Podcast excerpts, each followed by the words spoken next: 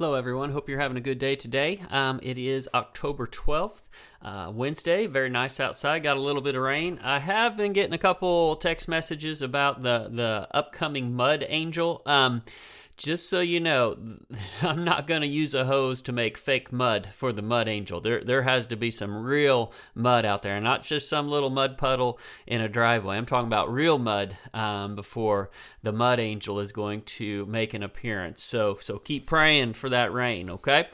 Um, as I said, it is October 12th. Last week, on October 10th, we uh, took a look at our study through 1 Corinthians, uh, 1 Corinthians 15, verses 12 through 19. So, uh, I'm going to give you an opportunity to read through that and um, press pause on your player there, take a look at it, and then um, get back with us, and we'll talk about this just a little bit.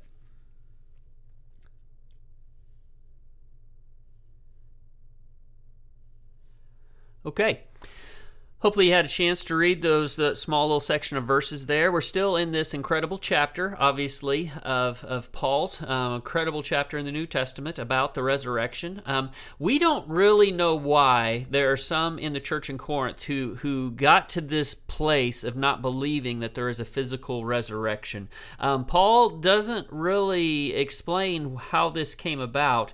Um, it's not really clear why some of them landed here. Um, there's there's possible explanations out there. Probably the most, um, oh, I guess the one most talked about is the the the Greek. Remember, these are for the most part these are Gentile believers um, who grew up in a in a, in a Roman Greco um, religious mindset, uh, and they did believe in the immortality of the soul. So, um, maybe this is something they tried to import into Christianity, meaning that that um, the soul will live forever, but but a bodily resurrection, a physical resurrection, is is just some kind of holdover from from uh, the Jews, like a Jewish handicap that, and, and this is this this stunts the the progress among the Gentiles. So so maybe that's a possibility. Um, there might have even been a more kind of sophisticated um, view of this. This is this is talked about a little bit um, later in in Second Timothy where um, there's this thought process of, of the separation between the physical and the spiritual, um, that that Gnostic um, philosophy that that several of the New Testament authors kind of battled. Again, it's not exactly really clear why um, some in Corinth landed here. And when we talk about them believing that there was not a resurrection, understand we're talking about a bodily resurrection. That that's what they had an issue with, and why there was some teaching beginning to be uh, beginning to take place within the church there in Corinth that there was no physical resurrection. And obviously, that is a big problem, a very very big problem. And Paul will attack this um, very very strongly. Uh, I want you to look at some of the verses in the, or some of the words that are used in this passage. We see we see a word here um, in vain, like something something is is is not it, it's done without purpose. It, it has no um, standing behind it. Um, there, there's another word thrown out here. Um, there's this word uh, worthless, worthless, um, false being false witnesses. So, so if you're going to go down this road of there being no physical resurrection, then there there's a problem with this that attacks the gospel at its very core. Remember, the gospel, as we get defined in this chapter, the very beginning of it, is the gospel that that Jesus died, he was buried, he arose, and people saw him once he was risen. And he was risen physically. He wasn't a phantom, he wasn't a ghost. He ate in front of people, they touched him.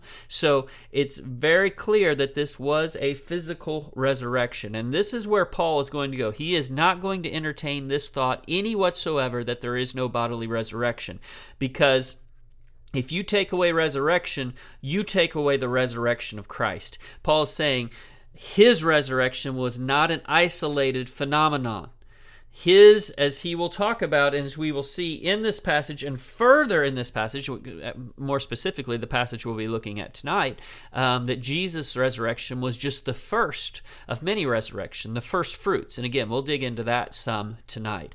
But he says, if there is no resurrection of Christ, he says, our preaching is nothing but an empty sham. Your faith is nothing but built upon an empty sham. He says, We are false witnesses um, of God, which this is a very serious offense. You think about this if you have somebody who's a false witness in a court of law, that turns justice upside down. I don't care how good of a justice system any civilization has. If you have people willing to take the witness stand in court and lie, it, it, blows all of that up. But this isn't just being a false witness in a place of in, in a courtroom. This is being a false witness of God, and that is not a place anybody wants to be. So then Paul talks about it in this way, and then later, a little bit later in this passage, verses 16 through 18, he just repeats it in another way. For if Christ is, for if the dead are not raised, not even Christ has been raised. If he has not been raised, your faith is worthless. You're still in your sins because that is that the very core of the gospel is forgiveness. He said, But if Christ hasn't been raised, you are still in your sins. Those who have fallen asleep in Christ have perished, as falling asleep is talking about the dead. In other words, those who have died, if there's no bodily resurrection, they have died. They have perished, separated from God.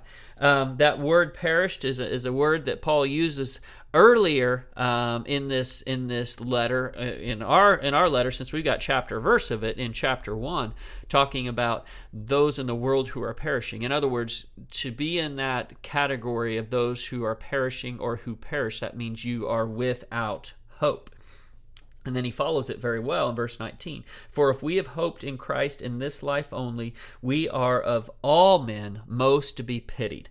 And we dug into this a little bit last week, um, just for the fact that this is Paul speaking this, and Paul had sacrificed incredibly for the gospel. And if the gospel is is false, and if there's no bodily resurrection, that means Christ hasn't been raised and the gospel is false. Then everything that Paul has given up, everything that he has done, the sacrifices that he has made are all for naught. They're for nothing. That is a very, very, very big deal. Now, here's something else that after class I was speaking with um, with Jesse, and she brought up a really, really good point that I hadn't really thought about, and it's this: if if bodily resurrection is not is not real, okay, then then Christ did not truly rise from the dead. He is not truly risen physically.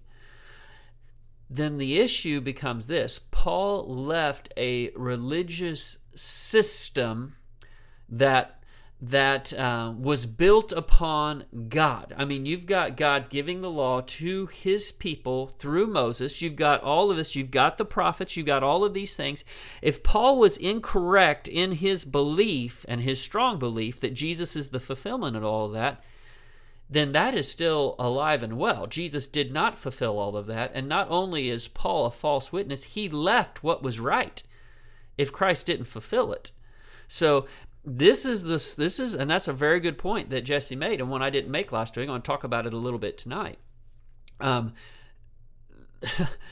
that means Paul is without hope. We are all without hope.